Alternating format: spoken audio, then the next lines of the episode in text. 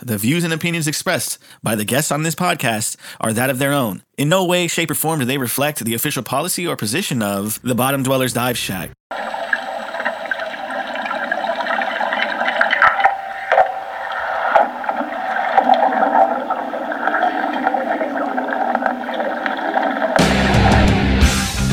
You've descended into the Bottom Dwellers Dive Shack, a commercial diving podcast by working divers for divers.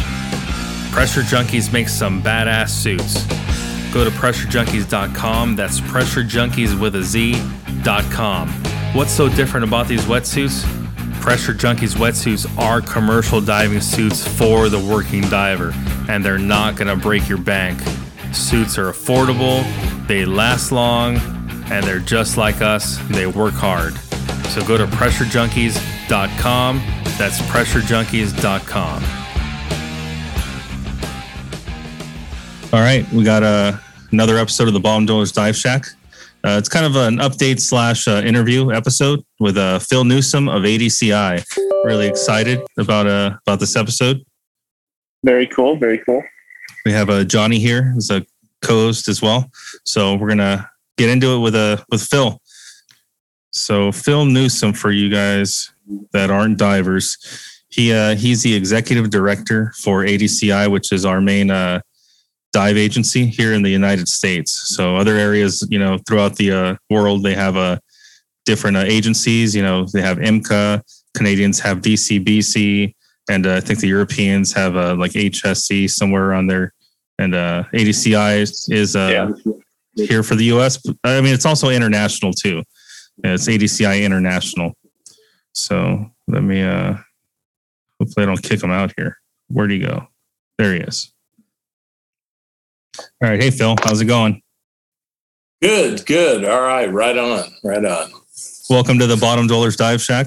Uh, I'm your host, L B Diver. Name's Armando uh, Gonzalez and Johnny. How you doing, sir? Port Town Diver, huh? Yes, sir. All right. All right. All right. And then I see we've got somebody else on here too, Freddie G. Yeah, so he's our audio engineer. He'll be recording this episode, and uh, he's done a great job with the Bottom Dwellers Dive Shack, the episodes. Uh, I'm really blessed and grateful to have uh, have him helping us out. He's my uh, brother as well, and uh, you know, he's a great uh, great audio engineer. You know, good good dude. Yeah. Okay, great so asset to the team. Armando, you're in SoCal, so where where is Port Town Diver at? Uh, SoCal as well, in Long Beach, California.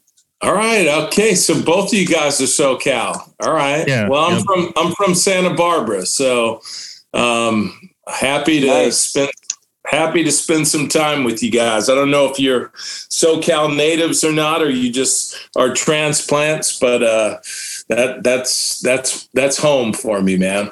Right on. Yeah, definitely. We're both SoCal natives. Uh, Johnny and I work together yep. at the uh, at the Port of Long Beach. You might know our boss as well. Uh, Lamar Howard. I know Lamar very well. I know Lamar very well. Right on. That's that. That's good. Well, it's a small world anyway. It's a small fraternity, so I'm not surprised. It sure is. You know, it's a special fraternity too. And um, A D C I, that's the uh, main agency that uh, that supports the divers and uh, licenses divers and. You know, we wanted to have you on for the longest, and I'm glad we were able to finally, finally get you on. So right we ca- we kind of wanted to get started, Phil, with the, can can I call you Phil, or do you prefer Mister Yeah, and I also noticed. Uh, no, I also noticed you got Pressure Junkies on. Do you know? um, so they just before we jump into this, I'm also uh, the commander for um, the. for the Guard here in Texas. And so our boat and dives unit, I'm the commander for all of the Houston and Galveston region and for all of dives throughout the state of Texas. From a Guard standpoint, we have made Pressure Junkies the official uh, wetsuit and gloves and hoodies that everyone in the unit has to have. So that's cool that you guys have that.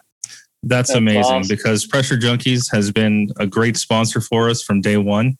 And uh, we're proud to support them as yeah. well. Their suits uh, feel great, fit great. And uh, I really like the layout of uh, the suits. And Trevor is an amazing dude. And uh, Trevor again, is awesome. And, and yeah. you're right. That suit is the most field-friendly suit that I've ever owned. Everything's zipping in from the front.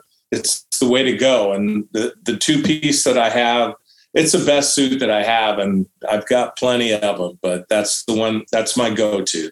Nice. And I'm glad that he was able to come onto our show. That way the listeners were able to meet him. Um, it goes a long way to be able to know who you're, uh, you're buying your equipment from, who you're buying your suits from, and who you're doing business with. And that's, again, that's one of the other reasons why I wanted to have you on, because uh, it's really important for the divers out there in the field to know, you know, who's got their back. And uh, Phil, uh, glad to, glad to have you on. So to get started, what, uh, What is A D C I for the general layperson? So the Association of Diving Contractors International is a trade association. Essentially, it's a trade association, but it really goes a lot farther than that. Um, A D C I is pretty much the go-between uh, for contractors and associate member schools and the regulators that are out there. So, you know, OSHA, as well as um, the Coast Guard and, you know, um, and, uh, and and really anything else, whether it's the Army Corps of Engineers or, or anyone else that serves in that capacity, but also for end users as well. Because, you know, we deal with obviously the, the super majors, but we we also deal with the mid majors. We also deal with, on an international level, um, really all of the other maritime authorities for the different countries that are out there, and be about forty-one different countries that the association is is involved with. And case in point, uh, next month I'm going to be going to Panama to sit down with the Panamanian maritime authorities to develop uh you know, some some diving standards, which they have never had as a country. And, of course, they had a ship's husbandry accident in uh, late twenty eighteen. And the government basically said, hey, you know what, sit down with us, help us come up with some guidelines for commercial diving. Uh, and it, it probably will lean to either having something that is very close to what's already in the consensus standards, or they'll just adopt what's in the consensus standards altogether. You know, it's kind of up to them, because they don't want to necessarily adopt something that the majority of their contractors can't adhere to. So there's there's some realities there from an international standpoint that we may put some guidelines out there. IMCA may put some guidelines that are out there, but certain flag states and, and countries may say, you know, we can't do that. We want you to do this instead. And so, you know, you, we have to defer to them. But that, that, that's that's pretty much what, what we do, as well as, um, you know, outside of putting out the guidelines, issuing the certifications and, uh, And and just really trying to stay ahead of anything and everything that speaks to safe diving operations commercially. Right. And it's kind of a shame that sometimes regulations don't change until there has been an accident, usually involving a fatality. Um, and that's part of the reason why we wanted to have you on today as well, to see if uh, A D C I does have a statement regarding the uh, the recent fatality that occurred in uh, Kentucky, where a nineteen-year-old uh, Jackson Lee Wood lost his life in an industry accident. Yeah, and and, and we do. Uh, obviously, it's unfortunate. Um, you know, condolences to both Uh, the divers' family and friends, as well as, as to the contractor. I mean, no one woke up that Wednesday uh, wanting things to end the way that they did. And I don't care what anyone says about any contractor, you know, even the ones that say operate below the water line. None of them come into this with wanting to kill a diver. You know, most of the time, it, obviously, there are two things that lead to fatalities, ignorance and greed, or a combination of the both. And in this case, you know, I, I, I would really like to think that um, it pretty much lent itself to ignorance. And and a lot of times it isn't necessarily ignorance on the part of the contractor. It's the facility that itself, because in some instances, those blueprints can be fifty, sixty plus years old, and there's been no survey done subsequent to that, to the ori- original survey. And in one of the instances, so we've had five fatalities in twenty-five months. That are D P related inshore within the U S. That's a lot. That, that is a lot. And, and that is a concern. And that's the reason why OSHA reached out to us to say, hey, what is it that we need to do to create a greater awareness with the end users? Because it's got to start with the money. I mean, we can target these contractors, whether they're operating, consciously operating below the water line or not. Um, but in the end, the contractors are going to have to adhere to whatever it is that the, the, you know, the end users, the client says. We can get to the client like we've really done a very good job of in the oil and gas industry, especially offshore. But if we can do the same thing with the hydroelectric and nuclear power plant facility operators, and just let them know what the equipment and what the, um, you know, operational, qual- uh, what it needs to look like from a contractor standpoint. You know, before you hire anyone, this is the equipment that they need to have. This is what their safe practices and operations manual needs to look like. And this is the what the certifications and qualifications and experience needs to look like for the folks that are performing the work. And what we're seeing is, is that there's a huge gap in that outside of the folks that have say, um, you know, and I'll use the one A D C I member out of the four fatalities that we've had. So we, we had a member that had a fatality here, and this would be about a year ago. And um, the root cause was basically the blueprints did not have this um, intake listed at all. And so they dove this facility for twenty plus years, not this particular area. That obviously the diver goes in, um, he's, you know, com- total ignorami in terms of this particular intake because it's not listed in the blueprints. And now we have the fatality. Is that on the contractor? I'm here to say no. But what's the lessons learned? Well, you might want to start thinking about going ahead and deploying an R O V anywhere in the area in which the diver has to go. If you're looking at Blackwater, okay, fine. Then go ahead and deploy a sonar, because we have some uh, contractors back east that are now doing work in Blackwater environments, same type of bread and butter work, but they're going ahead and they're, uh, you know, they're renting out and leasing a third party to go, or bringing in a third party to go ahead and, you know, employ sonar in there so they can see exactly where the diver is in relation to any hazards, known or unknown. Because had they done that, they would have been able to see, hey, what's that over there?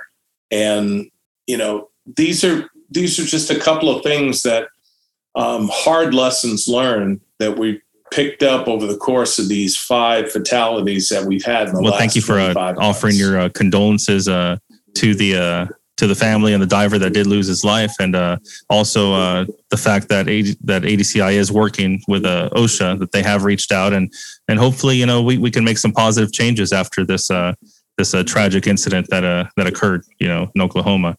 Um, like I said yes. before, it's unfortunate that, you know, accidents uh, do change the way that uh, certain facilities or companies operate. And I'm really hoping that uh, a lot of the uh, power plant plants uh, do adopt some kind of standards that they uh, operate by when related to underwater work. Um, I think that's huge. I worked in several power plants where, you know, they were kind of relying on the contractor, the one scuba diver guy, and puts him in charge of overseeing the uh, the dive, you know, plan or whatever, you know?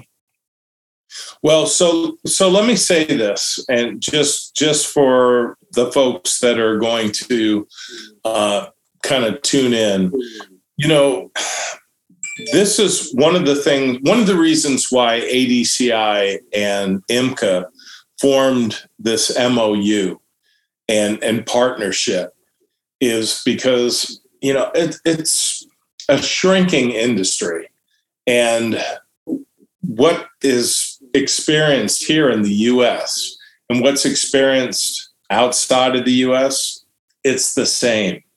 And there's no point in us trying to go ahead and push out the same message, but being very adamant that it's coming from us versus them or vice versa. We want to lose all of that. We want a, one message coming out from just industry, whether it's I M C A or A D C I, one in which if they gave it, we endorse it. If we gave it, they endorse it. Um, because I think that that's part of the problem. Part of the problem is, is that, you know, there is, safety's not proprietary. And, and I think finally, both associations have realized that. And so what we're going to see probably are a lot more concerted efforts when we start seeing like an uptick in these type of fatalities. All of our industry meetings are going to be focused on that. If it's liftbacks and we see an uptake in that, we address that. Obviously, we had a huge uptake in ship's husbandry fatalities. We had a focus on that. So whatever comes up, we're going to be on it. Um, unfortunately, it's pro- it you know it's a reactionary thing as opposed to being a proactive thing. But whatever the case is, it's what what's important is that folks are recognizing the problem and now going ahead and doing everything they can to address it. Whether and and it's usually from an education standpoint. Right. You know, and uh, boy, I tell you, you know, me and a lot of the other divers wish we can grab some of these, you know, these these people in power and these guys, you know, that are, you know, lax in writing these regulations, because it's like we got guys that are dying out here. You know, things need to change, and uh, we're just losing too many people. Um, the thing that I'm going to be beating on the drum now after hearing some details about the incident that happened is that uh, we need physical locks on these pumps. You know, I'm not sure what happened there at the plant, but, um, you know, this is secondhand information that I'm hearing. It's a, it's a zip tie and tag system. And these are pumps that right. are huge, you know, and, uh, like I said, I can't confirm, you know, if that's true or not, but I tell you what, we need physical locks on these uh, switches and, you know, tags and somebody there.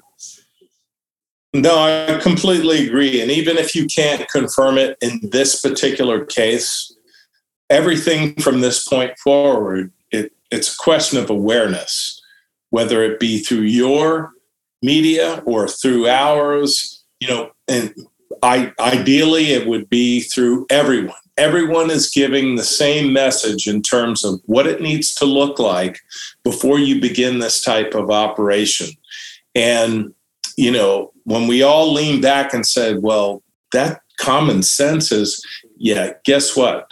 Not everyone's dialed into common sense.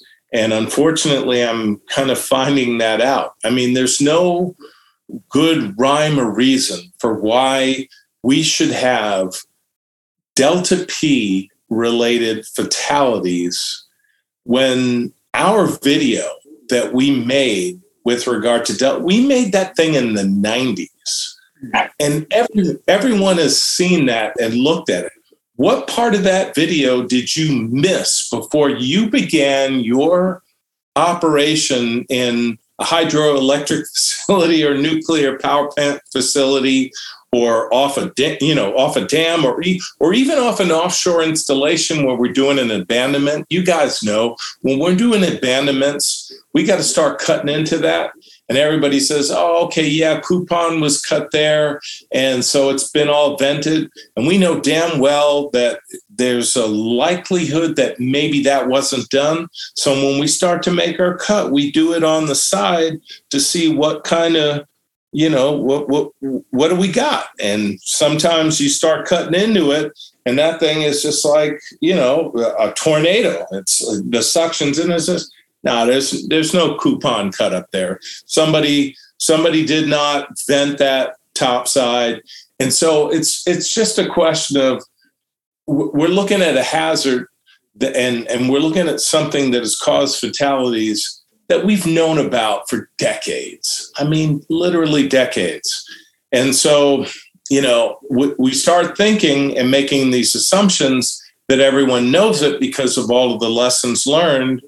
And OSHA reached out to us and said, you know, perhaps there's a demographic that isn't aware of it, and we need to go ahead and do it again. And they're absolutely right. And that's the operators.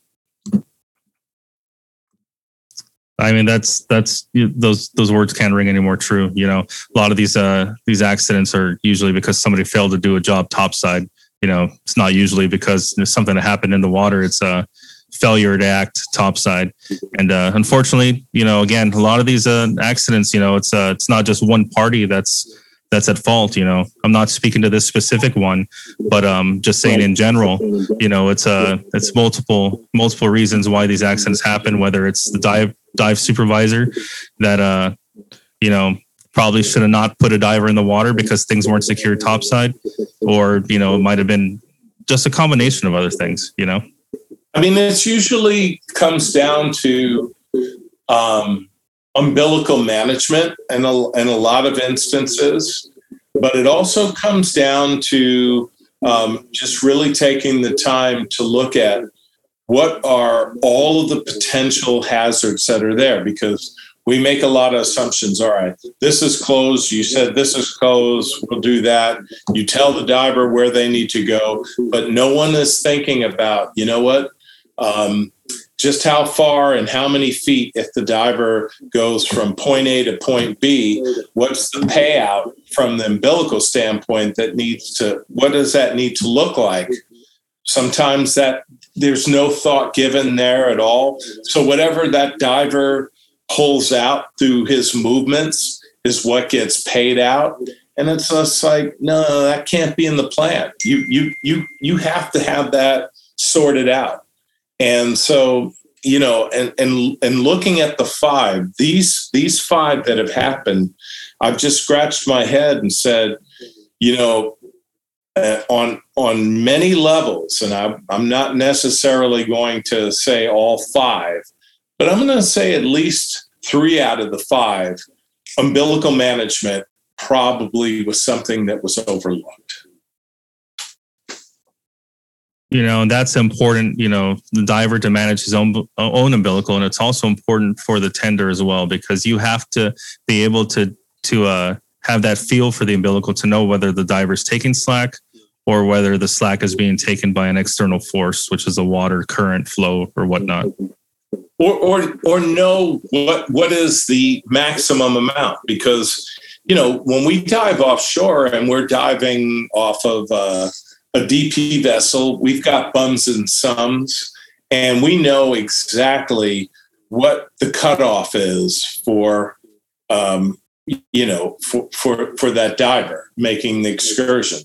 And, you know, there's no, you, it's, it's not like, well, whatever is demanded, we, we share. I mean, at some point, if it's figured out and you've done your bums and sums, then at some point you're not getting any more paid out to you, you know, and, and or you you've got all of these other things, whether it's, you know, um, golden, you, you know, you, you're you're going through something that is going to mitigate the umbilical from being sucked in.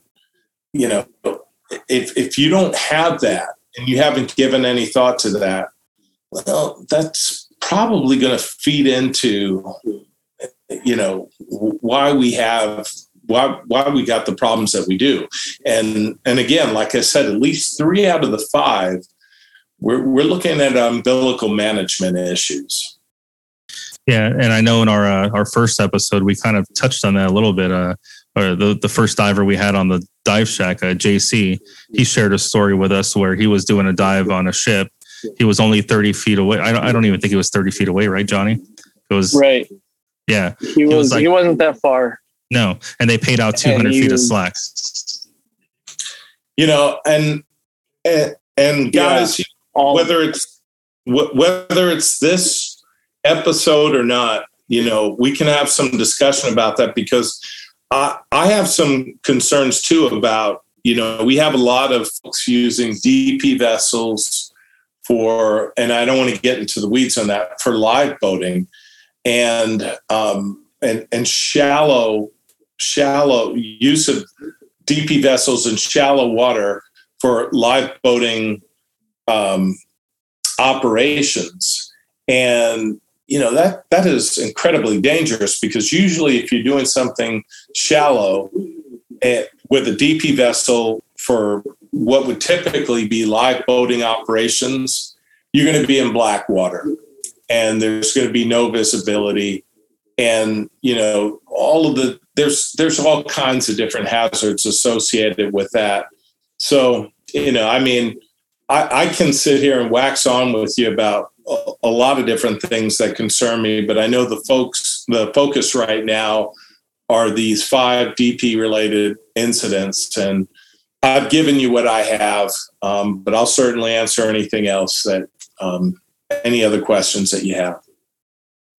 All right. Well, definitely, uh, we definitely want to thank you for, uh, for the statements you made regarding, uh, regarding the recent accident and also those other five, uh, yes. five accidents that were related to, uh, to a D P. So, um, yeah, that's uh, it's unfortunate, and uh, hopefully uh, we'll get some resolution, you know, pretty soon, and be able to uh, to learn from this incident, so that way uh, no other family has to grieve, just like the Wood family. Uh, I completely agree. I completely agree. You guys are doing a great job getting the word out to uh, the folks out in the field. I, I want that on record um, in in the podcast. So, guys, go ahead and push this out to your um, mid and senior management within your, your companies. Have them come on and listen to the podcast, because this is all relevant information that they need to know. And it's, it's not what the divers need to know. It's not necessarily what senior management needs to know. It's what everyone needs to know that is a stakeholder with respect to uh, commercial diving operations. So I want to I want to make sure you get that out there. Thanks a lot, Phil. It means a lot. Yes, thank you very much. So yeah. as far as uh, as far as A D C I, you've been with the organization for how long, Phil?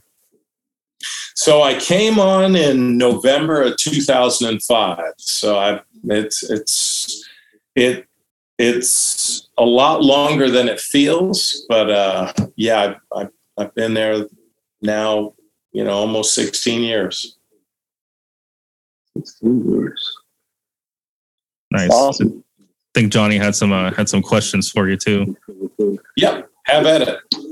Oh, uh, just uh, kind of piggybacking off your Panama trip.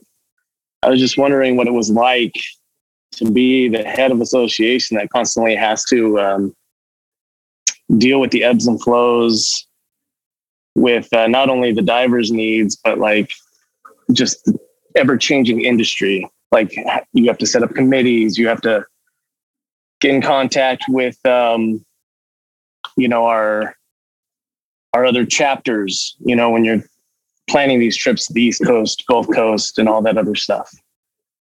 So there, there are a couple of things that you need to think about.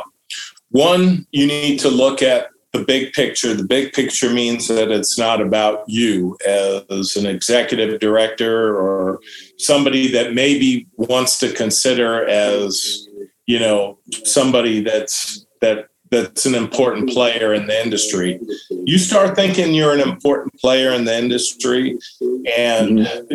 you you become very counterproductive in terms of uh, affecting positive change. So the the thing that you need to do for, for me, it's like I have to be an active listener.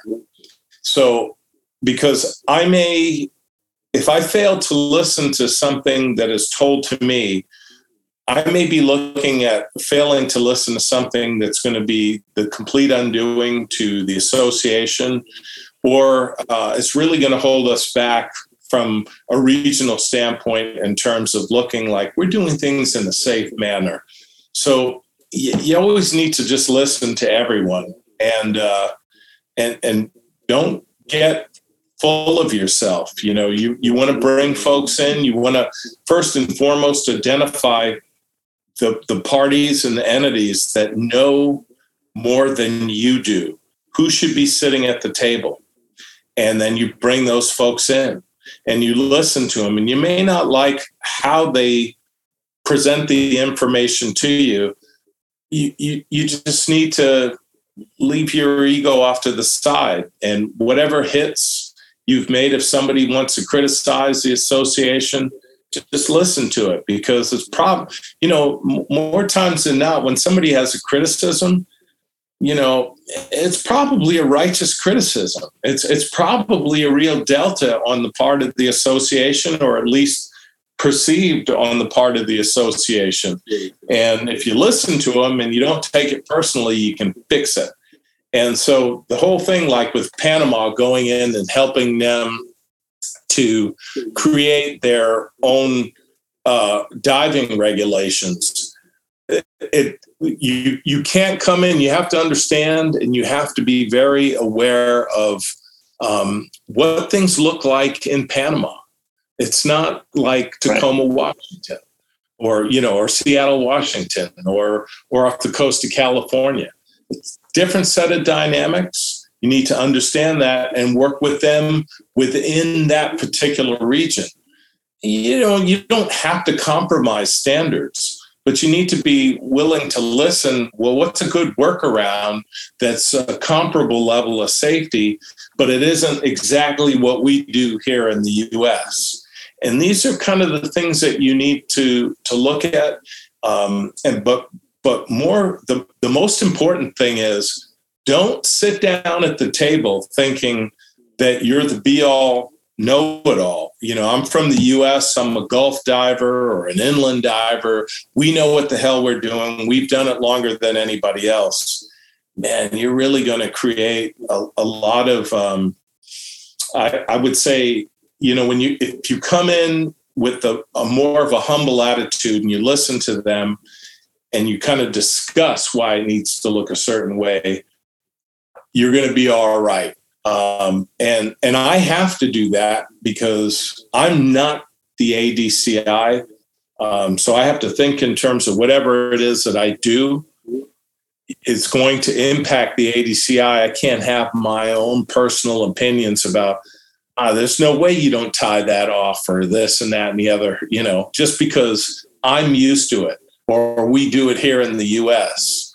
Um, I, I, I have to really step back from that and just have a, a real thirty thousand foot view and appreciation of the fact that, you know, it, it, you can do things differently, but achieve the same goal and the same ends safely.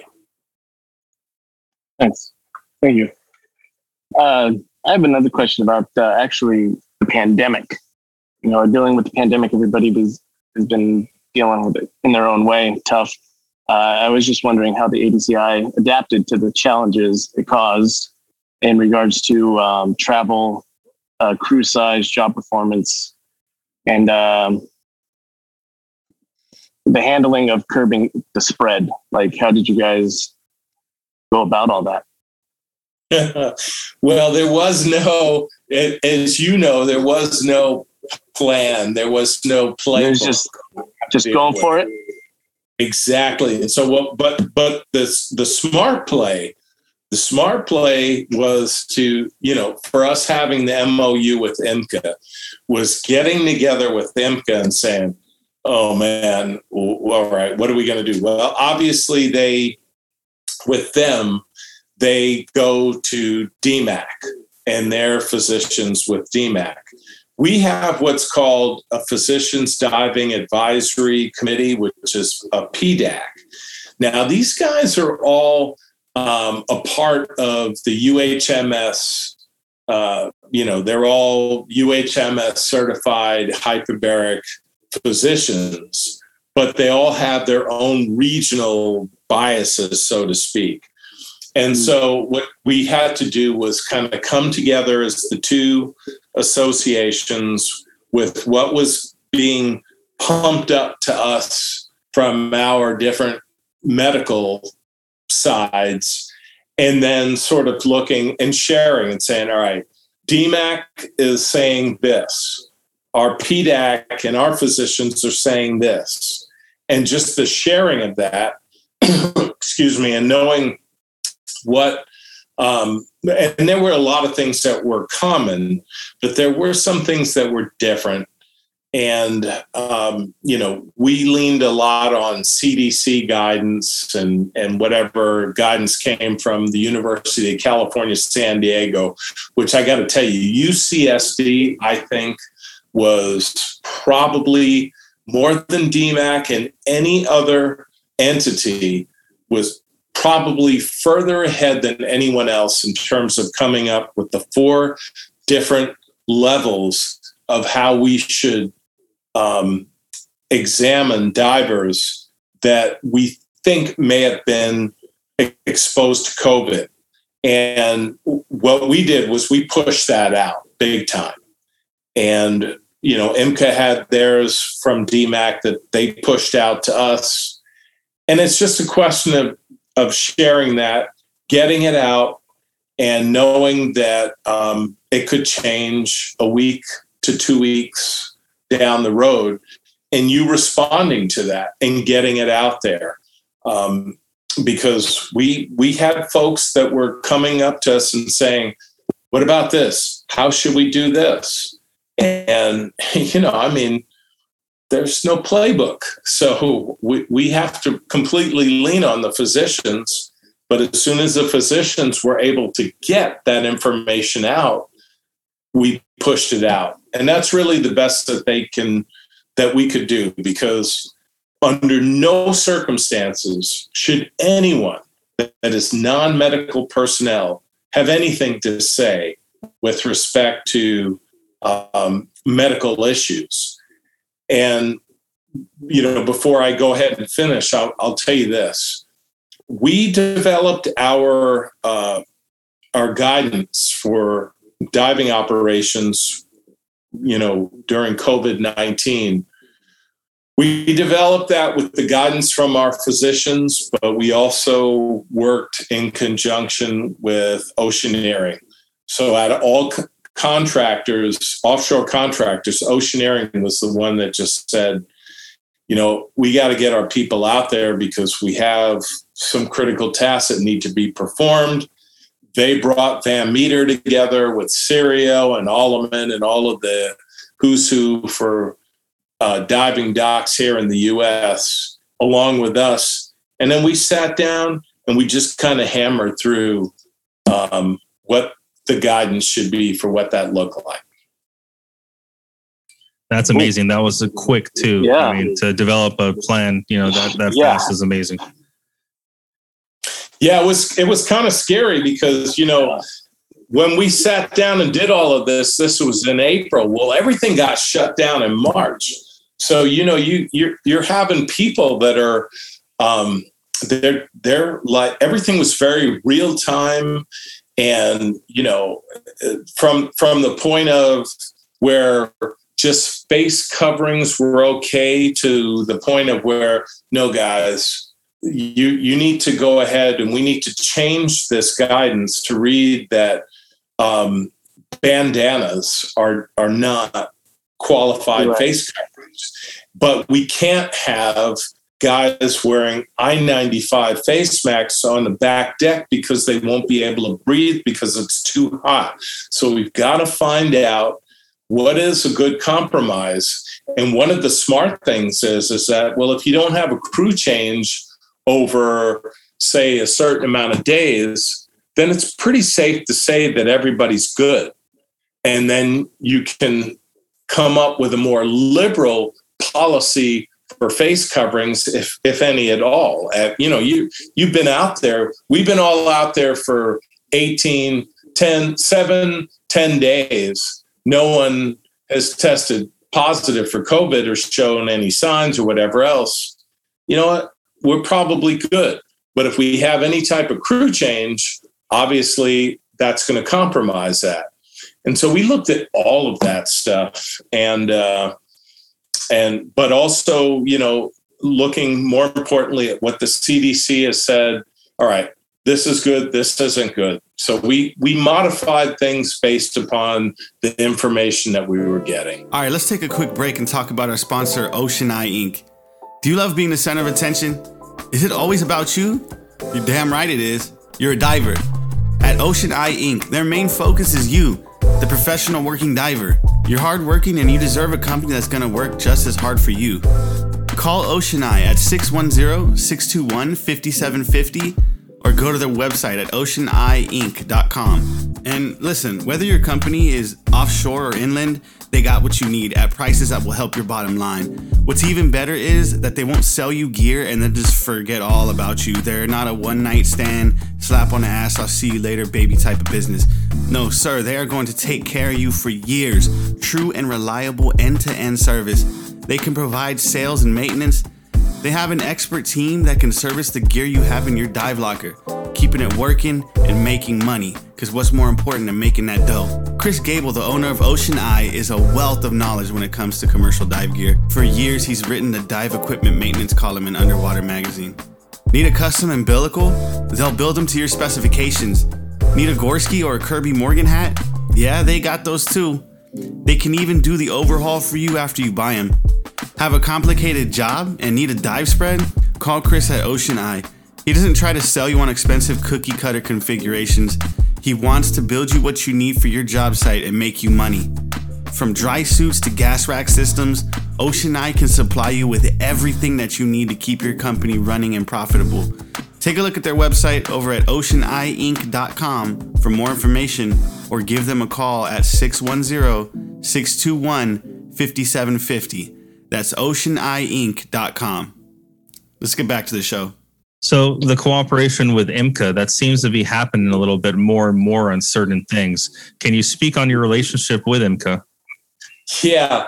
So I'll just tell you right now, in two thousand nine, Jane Bugle, who who who used to be um, kind of the, I guess you would say the number two at I M C A. Um, so Jane and I, we we started developing, we in dealing with the I O G P, which is the International Oil and Gas Producers, um, the operators would put both I M C A and A D C I in probably the not best positions in these industry meetings, which kind of forced us as trade associations to come together before these meetings and to talk about Um, what our unified responses were going to be. And this was in two thousand nine, at, at a time when everyone assumed that I M C A and A D C I weren't talking at all. We had no relationship, and, and it was very adversarial. That's and, what we all thought, yeah. Like you guys right. were like mortal enemies. Right. right. And in two thousand nine, that started to change. And every year since then, it's gotten better and better. There's been some proprietary issues because, you know, at the end of the day, uh, you know, I look, some folks think that the British Empire, they, they want to take over the world, you know, and it's it's like they they want to they want to be the be all end all for commercial diving and to say, well, just follow our D documents and that's it. And you don't have anything to worry about. Well, those D documents are great, And and I'm there. There's a lot of things that are in there, but there's a lot of things in the consensus standards that are great that actually work better for our folks here in both the offshore and inland industries. But in the end, you know, we're we're looking at contractors that have a shared membership of both A D C I and I M C A that are damn tired of paying to have to, for two separate standards. It's like, you guys need to kind of come together and figure this out, because you're bleeding us. You know, we got guys having, I need a certification, a separate certification this dive this side of the world. And I need a certification to dive here at home if I'm going to do something inland. And it's like at, at some point you go, God damn it, it's all commercial diving. Can't we maybe come together and sort of shore things up so, you know, associations aren't having to follow, or contractors aren't having to follow two different standards, and dive schools are not having to order two different types of certifications for their graduates. All of these different things were being pressed upon both associations, and, and as well as us sitting down and kind of developing a greater level of trust. And so really by about two thousand, so we're in twenty-one now, I'm going to say in two thousand eighteen, we just kind of sat down. We were in Houston at one of their uh, North American section meetings, and they posed a question and said, you know, uh, what about a, a, a memorandum of understanding and us working together more closely? And I was like, yeah, let, let's do this. I mean, and, and I'm giving you just kind of a broad brush sketch of kind of how it all happened.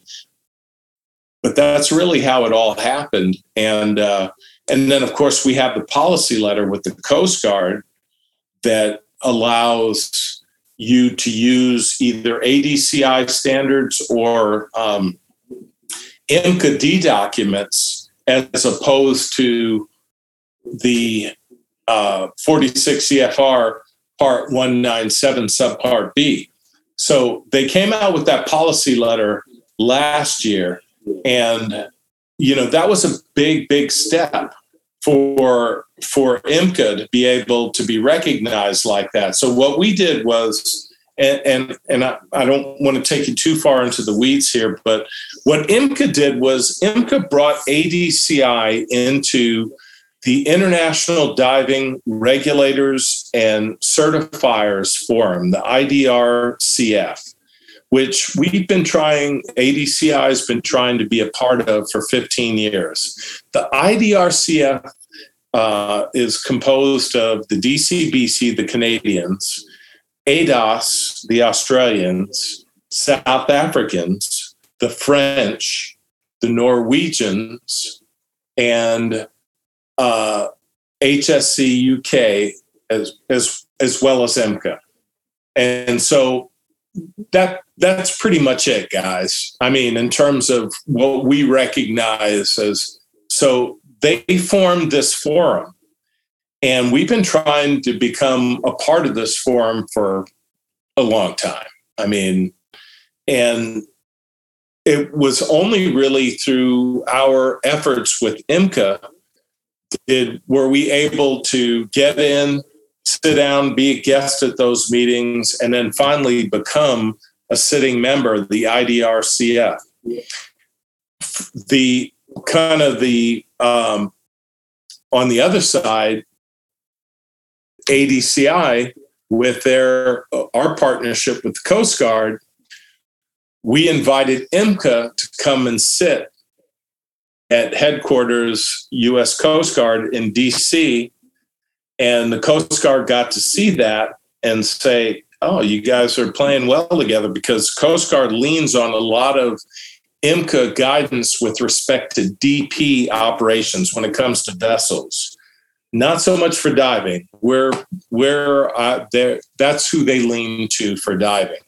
But we brought them into the table, and that's where we're at. I mean, you know, I, I probably speak to the two principal diving authorities for I M C A as well as the Secretariat um, once a week.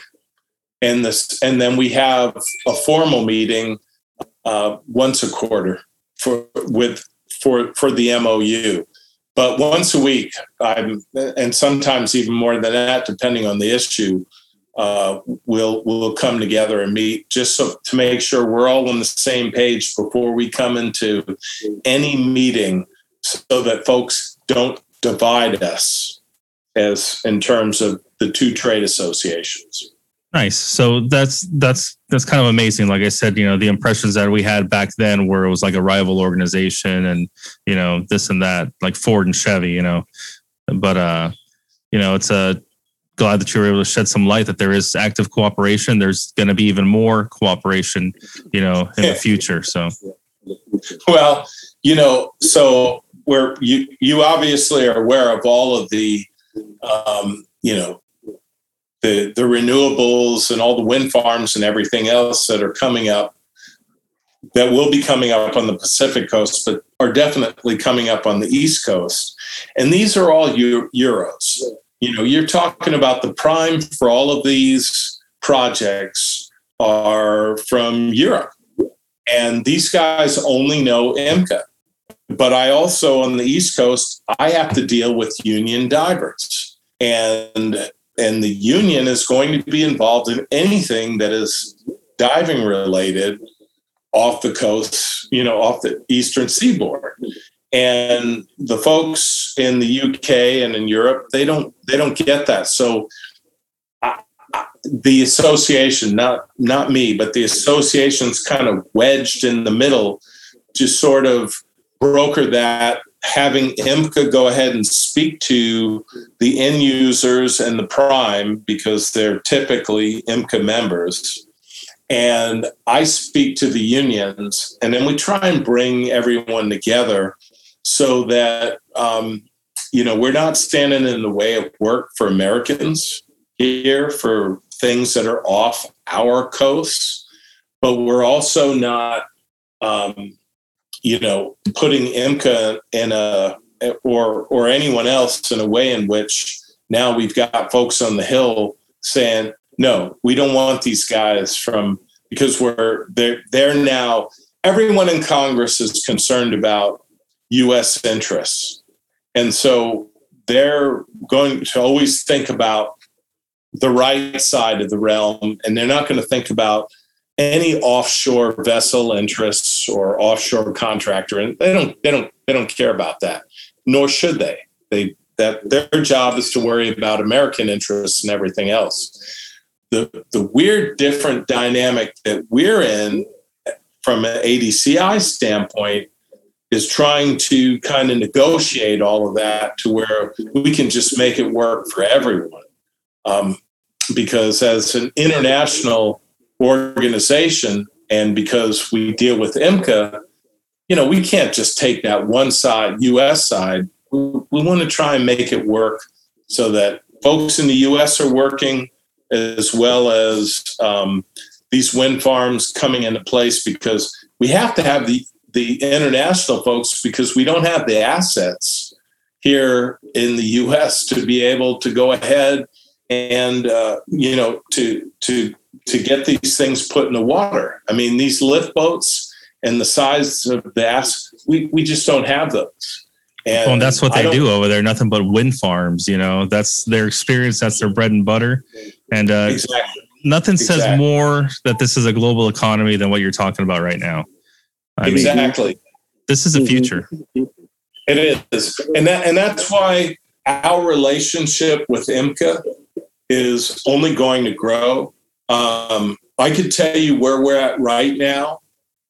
Five years from now, it's going to look completely different. Will there be two separate associations? I think so, because A D C I has been around since nineteen sixty-eight. It has a very storied history, and um, and we also focus on inshore and inland, where I M C A has absolutely no interest in that at all. So we're always going to have two associations. But how we share money and how we work together and everything else, that remains to be seen. And I think it's going to look a hell of a lot different five years from now than it does presently. So I know back when I first started diving, I always had the question, can I go overseas and go work with my A D C I card? Yeah. A lot of the guys said, no, I need to have a certain cert or this cert or that cert. Um, in the future, is there any way that we'd be able to go straight from dive school and go dive in, you know, South Africa or England if we wanted to? Yeah. And if you go to D I T right now, because we offer what's called an international endorsement, and it's a new certification that came out late twenty eighteen.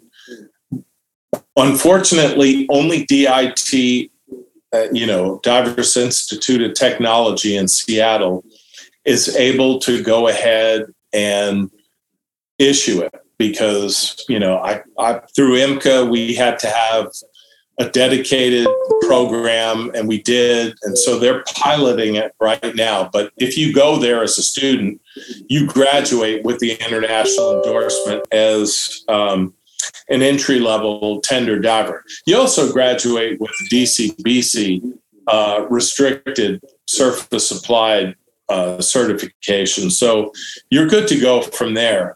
But that certification that we offer, we're going to start to expand that to some of the other schools, because what what the, the problem, you know, Armando, is, is that the schools here in the U S don't teach S A T.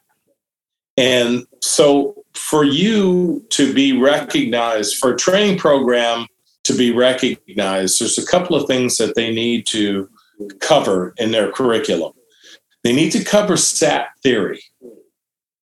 They also need to cover mixed gas, and they need to cover it in a practical sense. And they also, with their deep dives, you know, whether it's on air, it, you, you, so you have to have a deep dive. You have to have some bottom time at dives that not a lot of the schools do, because they don't have a deep dive uh, component. I'll use the Ocean Corp as an example of that. Now, you know, subsequent to all of that, they do bring their guys to Galveston or to Kima to go ahead and do deep dives. But The the international certification was really set up um, to be able to appease a deep dive requirement that I M C A has, that A D A S has, South Africa has, Canada has, and really what the E D T C has.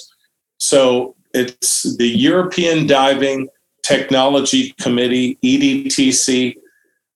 It's it's not very well known here in the U S, but that's my job, is to stay on top of that and figure out, all right, if we're going to create a new certification like the international endorsement, what should it be based upon?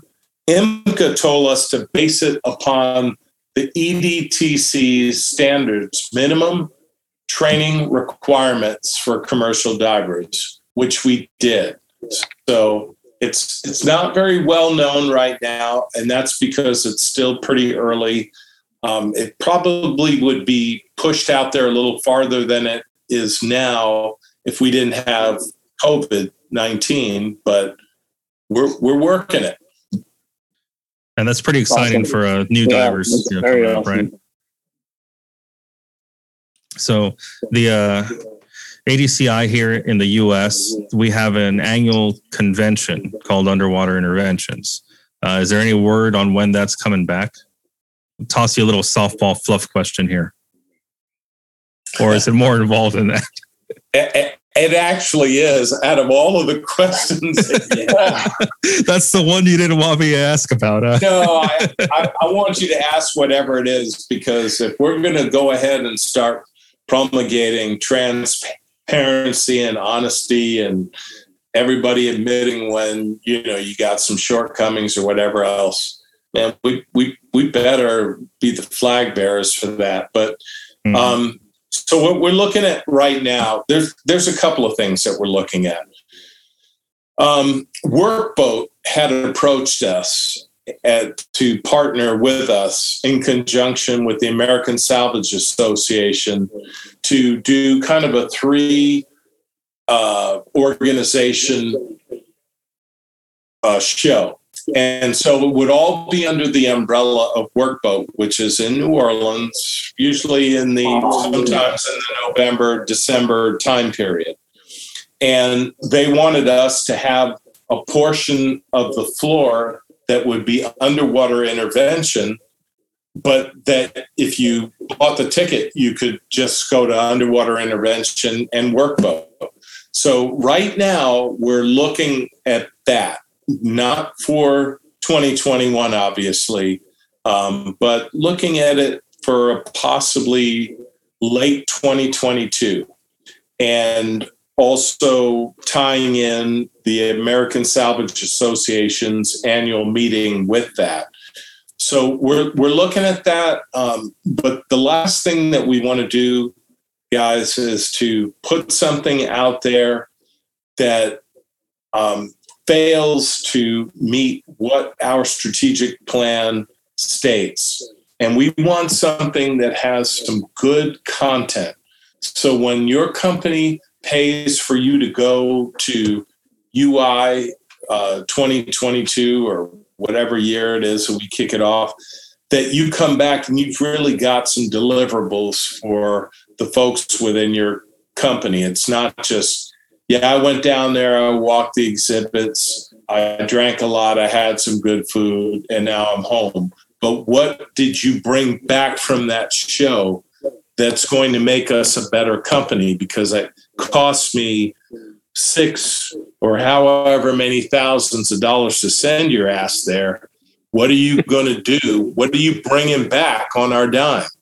And so we really had to kind of take a pause, step back, and look at what is U I two point oh going to look like to, to address that issue? Because that was the big delta with us. It wasn't so much that people didn't have marketing dollars and trade shows are going, yeah, oh, okay, yes, trade shows as a whole are starting to decline. But if you've got good content and you have deliverables and takeaway, people will pay for that, whether it's virtual, whether it's in person, whether it's a combination of the two. And that's the stuff we're trying to figure out right now. Nice. And we're definitely uh, looking forward to getting more information, you know, on uh, when that's going to happen. And I know a lot of us, uh, you know, divers are interested in uh, in that and interested in, you know, what kind of panels and discussions that there's going to be, because I mean, divers love to talk, you know, they call it, call it like the sewing circle or whatnot, but you know, a lot of times, you know, a lot of the problems are solved through, you know, talking to other people in different areas of the world or different areas of the country. Well, what I want also to get out to, to, to folks is, is that the A D C I is not, hasn't done a very good job of reaching out to all demographics, specifically the folks out in the field, the supervisors and the divers. That's a huge delta on the part of ours. And and, the, and we've had several board discussions about that. What can we do to better represent that demographic of divers and supervisors or, or L S Ts, just anyone that's actually out in the field? Because our message and everything that we do speaks to office-bound folks, you know, management, senior management, ownership, and, and of course, re- and end users. Nothing about the folks that actually do the work itself. And so I think, you know, what what we need to do is to make sure that our message gets out to everyone. And then we figure out, if it isn't getting to everyone, we need to figure out why, you know. And obviously in this case, you know, we start looking at, all right, A D C I T V and the magazine and everything else, which is hella limited in terms of the outreach.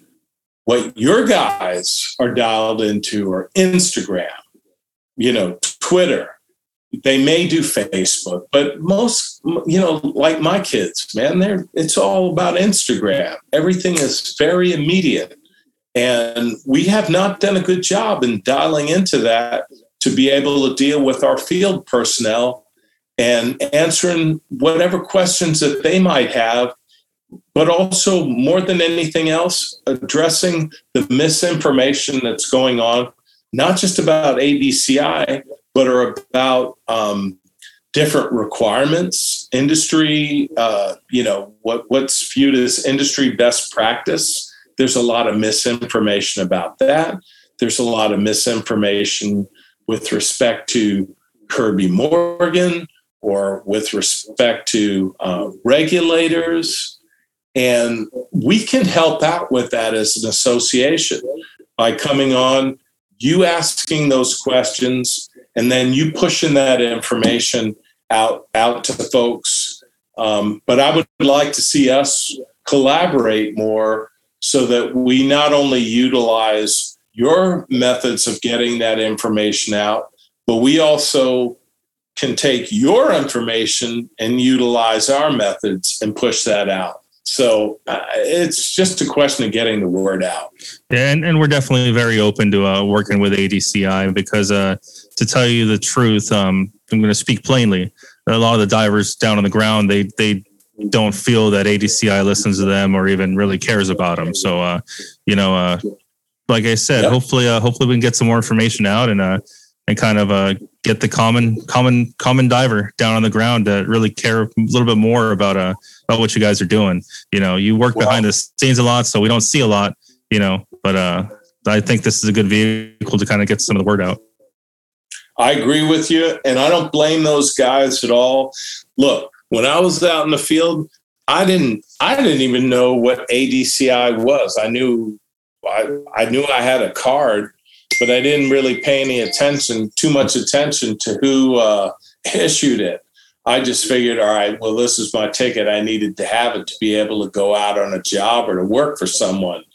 And I've got to think that that's about ninety-five percent of the folks that are out in the field.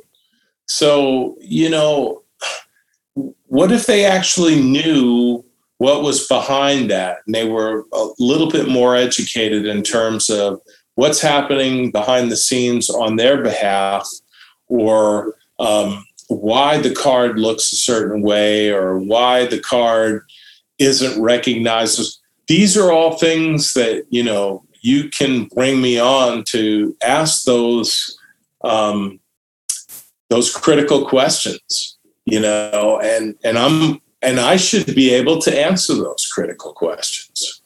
Nice. And I know one of the critical questions that I've got right now, since we got you on, um, yeah. is uh, the difference between an A D C I company and a non-A D C I company. So the diver comes out of school with an A D C I card, but they don't necessarily work for an A D C I company. Um, again, let's let's talk about the differences there. I've been through an A D C I audit with an engineering company that I used to work with, and it was pretty intensive. Yeah, so here's here's the thing. I want to be really careful too, because I've got, I know right offhand a contractor that is not an A D C I member company that is a solid, solid contractor. They follow all kinds of safe guidelines and everything else. And so not all uh, non-A D C I member companies would I even begin to assume are unsafe, you know? Right. And I've worked for a lot of companies that weren't, that were great companies. Yes. And and some of them have these contracts and this bread and butter work. Let's just say that you're uh, a, an A D, a non-A D C I member company, but you have a Navy contract. And, you know, you once you get that Navy contract, unless you really screw the pooch, you've got that thing forever. And that's your bread and butter work. You're you're fat and happy. You're good to go, you know. And so uh, now you start looking at uh, you start looking at companies. You you you can't just look at companies, A D C I, non-A D C I, and and make this assumption that one is safe and one isn't. What I would tell you, uh, the differences between the two is an A D C I member company has to go through that third-party auditing process. And so if nothing else, the end user, the client, and the folks that work within the company know that someone else came through and looked at the documentation, the maintenance and equipment logs, all of, you know, all of the testing, yeah, uh, the personnel, the, the operational procedures and everything else. And, um, you know, all of your safety and management systems. And somebody came and looked at that and was able to tell you whether or not it had, you know, it, it met the standard, what is recognized from an industry standpoint, or it didn't, um, or just was flat out non-existent. And so, you know, that's that's where the, the audit comes in. That's where being an A D C I, and I'll even go so far as the A D C I and I M C A member, um, because it's no different, you know. And, and one of the things that came out of our M O U with I M C A and, and having our relationship is, is that I M C A for a long time would have their audits, and they would be desktop audits only. They would not have what's what we require, and uh, they wouldn't have a dive site audit. So when we always felt that that was the most important part, you can put anything down on paper. You can tell me this guy's got this certification, this and that and the other. I can look at a guy's profile in in an office and see that he has every Every certification in the world. Guess what? I put that guy in the water. He's a nightmare. I get him out. And I can put somebody in there that has a third of the paperwork that he has, and that individual is going to knock it out completely. And, and that's part of the problem that we have. We talk about um, certification versus actual competency. And, you know, I mean, competency is a huge word that the Brits and folks internationally love to use. And, and I get it. And and it makes a lot of sense because it speaks beyond just what certifications you have. Um, but I, I, I really do think that when you're an A D C I company and you or you apply for it and you go through that process and you go through the audit, Um, it gives a better sense of uh, assurance to the client and the end user. And I would like to think to everyone within the company that, you know, we we are making this a priority, so much so that, you know, we're going ahead and having these different organizations or these different entities uh, go ahead and audit us. Yeah. And, and, and again, it's really important that these companies that are, you know, that are getting audited, that they have their ducks in a row before, right? I mean, what's the, the, the process is you've got the audit, you've got to have your paperwork, and uh, you also have to have your diver search laid out and everything. Um, just kind of want to describe a little bit more of what, what you do physically. Yeah. So what we do is, if, let's just say somebody, and I'll, I'll use a new company, which isn't any different than an existing company that hasn't been audited that needs to go through the audit initiative. But the first thing is, is that we have a list of advanced submittals that you have to provide, one of which is your safe practices and operations manual. We also want a list of your equipment maintenance log so we can see what types of equipment you have. You know, I mean, if you're a company like Oceaneering, I don't need everything. Or you could just maybe send me your uh, a spreadsheet of everything.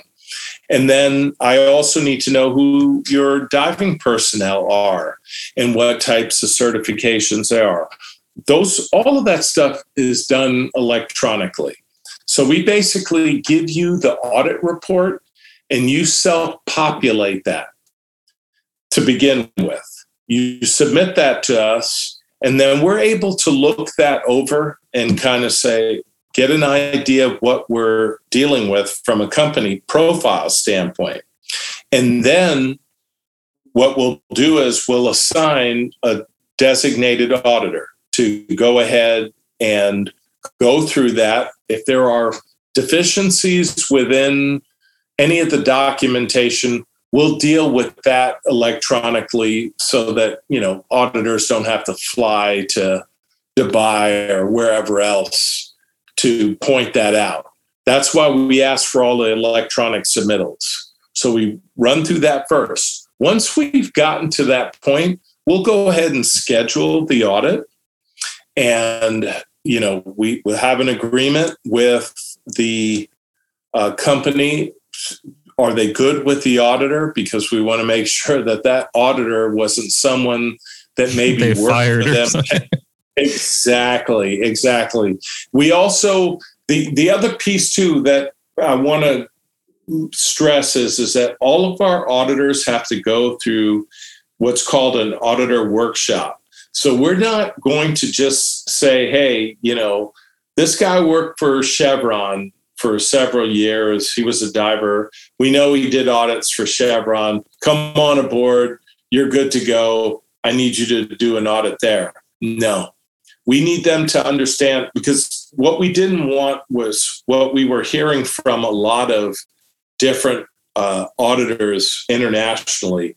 So you had I M C A audit, auditors that came into the audit process with their own bias about what's the proper way to set this up, or what should that piece of equipment look like, completely devoid or, or different from what was on the sheet music that I M C A provided them. So we provide our auditors with sheet music, which is our audit report, and anything outside of that we don't care about. I don't want you putting that in there. Don't tell them, well, you know, if you're working for the Corps, Army Corps of Engineers, I don't want to hear about that. If it's not in the audit report, then if it's not in the audit report, then I don't want to hear about it. And that was the big problem with a lot of the I M C A audits is, is that guys were getting off the sheet music. So when we developed all of this in twenty sixteen, we came up with the workshop to really stress the fact that um, this is, you know, you, you, this is not for for pay. You, you know, that you're you're here to help us accomplish the mission on behalf of A D C I. Yeah, you're going to get paid, but you're going to follow what's in the audit report, which is based upon the consensus standards. And that's it. And that all communication between the auditor and the, uh, the the company has to be copied to the office, so that that company doesn't think that um, that there's any chance that that auditor can go rogue, start stretching things out, start, you know, kind of coming up with their own rules of the game. That was really something that we were adamant on, that we had to kind of learn the hard way with, because some firms charge an exorbitant amount for a day rate for an auditor. And some guys are, you know, they're they're independent and they say, okay, well, this is what we got. And that's reasonable. So we had to set a maximum amounts for Uh, day rates for our auditors, maximum amounts for hourly rates for our auditors, so we wouldn't run into the same crap that we were seeing that takes place out in the field. Right. So that's uh, that's good to know. And the reason why I'm asking about this stuff is because we may have uh, small companies that are listening in that may, uh, may be curious about the process of uh, being audited and being an A D C I company. So um, again, well, like I said, gonna- that's why we're bringing it up. Yeah, so so whoever's listening that owns a dive company that want that's maybe thinking about it, a couple of things you need to think about is go through the process. Get first thing you should do is go to our website and download that diving contractor audit report. And then just kind of look at it and do your own gap analysis between, you know, what's in that audit report, which is required for the, you know, for A D C I membership, and what it is that you have. And just so that you know kind of where the gaps are. That that's a great, safe first step. And then if you think, you know what, we're good, we got all of this, then go ahead and submit your application. But whatever the case is, we'll work with you and we'll discuss it. And we'll let you know ahead of time if we think you're ready or or not. Because if you're if not, then we don't want you spending your money and going down a road in which then eventually we're going to have to tell you, yeah, no, we, you, you, you still need to do this, but you're, you know, four or five, six thousand dollars you you've paid through this process when you didn't need to do that. We probably could have identified that, you know, at, at the outset. So the the best thing is download that audit report, do the gap analysis, and then go online, email me and ask me some questions about, all right, what do you think I need to do? Because I do that a lot. I'll I'll say, well, the first thing you need to do is, you know, you need to think about your references. You know, you got to have a, a client, an end user is at least one. If you, ideally, if you had more than one, that's great. Maybe have Uh, equipment vendor is another one. Um, so little things like that to help them to correctly identify the references that they need to provide. But more importantly, just reach out to us. We'll tell you how to do it. We'll work with you through every step of the process. Um, there's nothing in it for us to turn you away, but there's, you know, there's nothing in it for us to kind of guide you down a path that you're not really ready for. So, you know, we're we're we're here to help you make that determination. Right, and getting that uh, A D C I stamp of approval does help in a in a lot of ways. You know, especially when you're going out for jobs and putting bids out and everything. You know, and you also get a seat at the table when you guys have to vote on stuff, right? So, if you're an A D C I member company, absolutely, you are a voting member. If you're an associate member, you're a voting member. Associate member school, you're a voting member. Um, yes. Now you have a seat at the table. Um, and, you know, that's, that, that, that's kind of how that works. Nice. So let's, let's, uh, let's just end the show on a little bit about, about you. Um, do you have any uh, stories or anything that you'd like to share with us about your uh, diving days now that you're uh, right in the seat? Well, um, I, I'll just go to say I, I don't I don't have any one particular story that I want to share, or probably one that I'm not really proud of. Um, they're, Those they're, are the best. They're a, yeah, there are a lot. I can tell you right now. It's it's it's funny because um, my first ever working my. dive, my first ever dive job. Um, I, it was, uh, you know, in the mud hole in Louisiana, and it was in Lafitte. And, you know, what they had to do was to go ahead and uh, uncover a trunk line that was about sixteen feet down. Um, and uh, obviously there was no water supply. So this, this was coming offshore through intercoastal waterways and inland itself in Lafitte. And so, you know, you had to, you've got to bring in everything because nothing's there. And, uh, you know, I'm coming from uh, D I T from Seattle.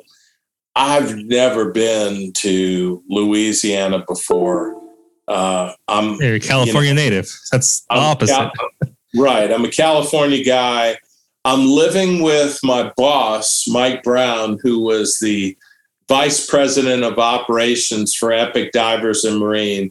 And anybody that's on listening to this podcast that knows Mike knows that he was not the most gentle of souls. So Mike, Mike was kind of a hard ass, but um, just the best guy, but he'll look out for you. Best guy in the world to ever work for. So um, I'm living at Mike's house because this is about my second day ever in this part of the world. And he goes, all right, well, you can stay in this shack here on his property. He sends me out. I go out to this job. I don't know anything. In dive school, they don't teach you how to prime a jet pump. They don't teach this. I, I, I could spend a whole podcast on what we don't learn at dive school. So, you and every right? other diver, right? Yeah. Right. E- exactly. Exactly. So anyway, I- I'm getting yelled at, and the company man's going, this guy, what, what? I, th- I'm, I'm about ready to get run off because I don't know how to do a goddamn thing. And I'm like thinking to myself, whoa, wait a minute, man. I paid all this money for dive school. At that time, it was a whole lot of money. Shit, if only dive school costs what it uh, does now, what it did then. But bottom line is, is that I'm down there. I'm, I, I get a moment and I'm going ahead and I'm relieving myself. And then I, my head goes down, and there is the largest snake I've ever seen in my life go across my boots while I'm down there hanging a wire. And I'm thinking to myself, I don't know whether or not I'm really built for for all of this. But but that was my first introduction to uh to the Gulf of Mexico. And, uh, and strangely enough, one of the divers that was, was there is the currently the, the current president of the A D C I, Bo Ristick. Bo is out on that job with me. And, and we just kind of laugh about that even to this day, um, just about how, you know, look where we're at now in twenty twenty-one, um, versus, you know, the late nineties. So, and that is amazing. You know, the amount of people that, that, uh, that a lot of you guys have worked with that are now, you know, still in the trade and, and, uh, they're not diving anymore, but they're still involved and, uh, kind of, kind of doing it, you know, I, I just, uh, yeah. yeah, yeah, we're, we're going to be speaking with a uh, Les Joyner pretty soon. So, you know, it's another, another great guy, a very great guy. And, uh, you know, guys, if you need anything, um, and and obviously there's going to be reason uh, for me, me maybe to come on again, but I, I like I love what you're doing and keep it up, and uh, let's let's take this thing farther and faster so we can get people up to speed on what it is that they need to be doing and and how to do it right. Um, And just also, like I said, more than anything else, let's try and put a real dent in some of the misinformation that's mm-hmm. out there. All right. Yep. That's uh, that's the plan. You know, didn't start off that way, but, you know, we kind of see how important this is now. Right, Johnny? All right. Yes, well, uh, we, we want to thank you. Thank you for uh, coming on the show. Uh, you know, it's a really yeah, great episode. Thank you for and- your continued service as well. Oh yeah. Yeah. No, I I know that's, that's kind of my, that's not my day job, but that's my weekend job. And, uh, you know, I need to do it. I, I just, just to let you know, for years, years, I bagged on public safety divers and military divers. And I had an opportunity in twenty sixteen to maybe uh, put my money where my mouth is and, and say, all right, well, if it's so bad with all of what you know, how how are you going to change it? So that's why I chose to do what I'm doing with with the Guard and their dive unit, because basically all we do is, um, well, I'm in charge of both boats and dive, but with respect to the dive unit, you know, ours is all about recoveries. We're not rescuing anyone when we go out. We're do, we're doing D Bs, recovery or, or evidence recovery. But sometimes we'll have to do, as part of evidence recovery, a small salvage operation, like bringing up a vehicle and everything else. And I want to make sure that folks understand what's the proper size lift bag, what's the proper size rigging, what should that rigging look like. And, and rigging in many ways is a consumable, because if you're keeping it out in the sun and this and that and the other, or paying attention to where you're purchasing your shackles, all of these different things I bring to, uh, you know, to, to my unit and to try and share with public safety divers as a way to say, all right, you know what, instead of thinking, all right, yeah, I'm this commer- I'm in commercial diving, I know more than you, I don't want to have anything to do with you.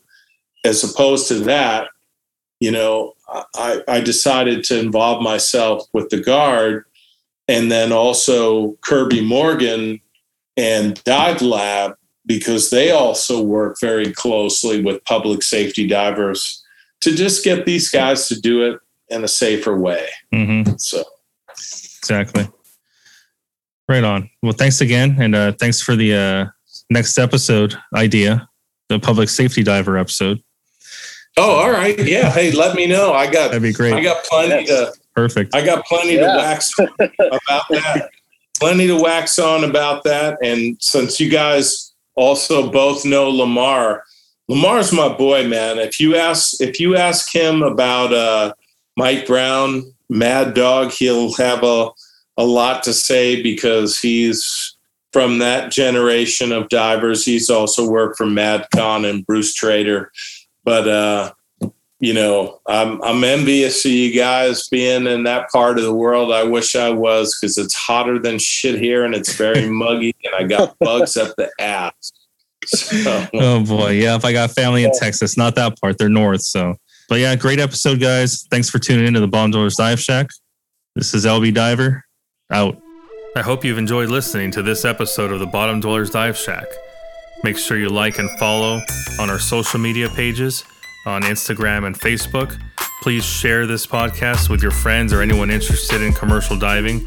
The only way that uh, we can make this successful is if we do get a lot of people that are listening.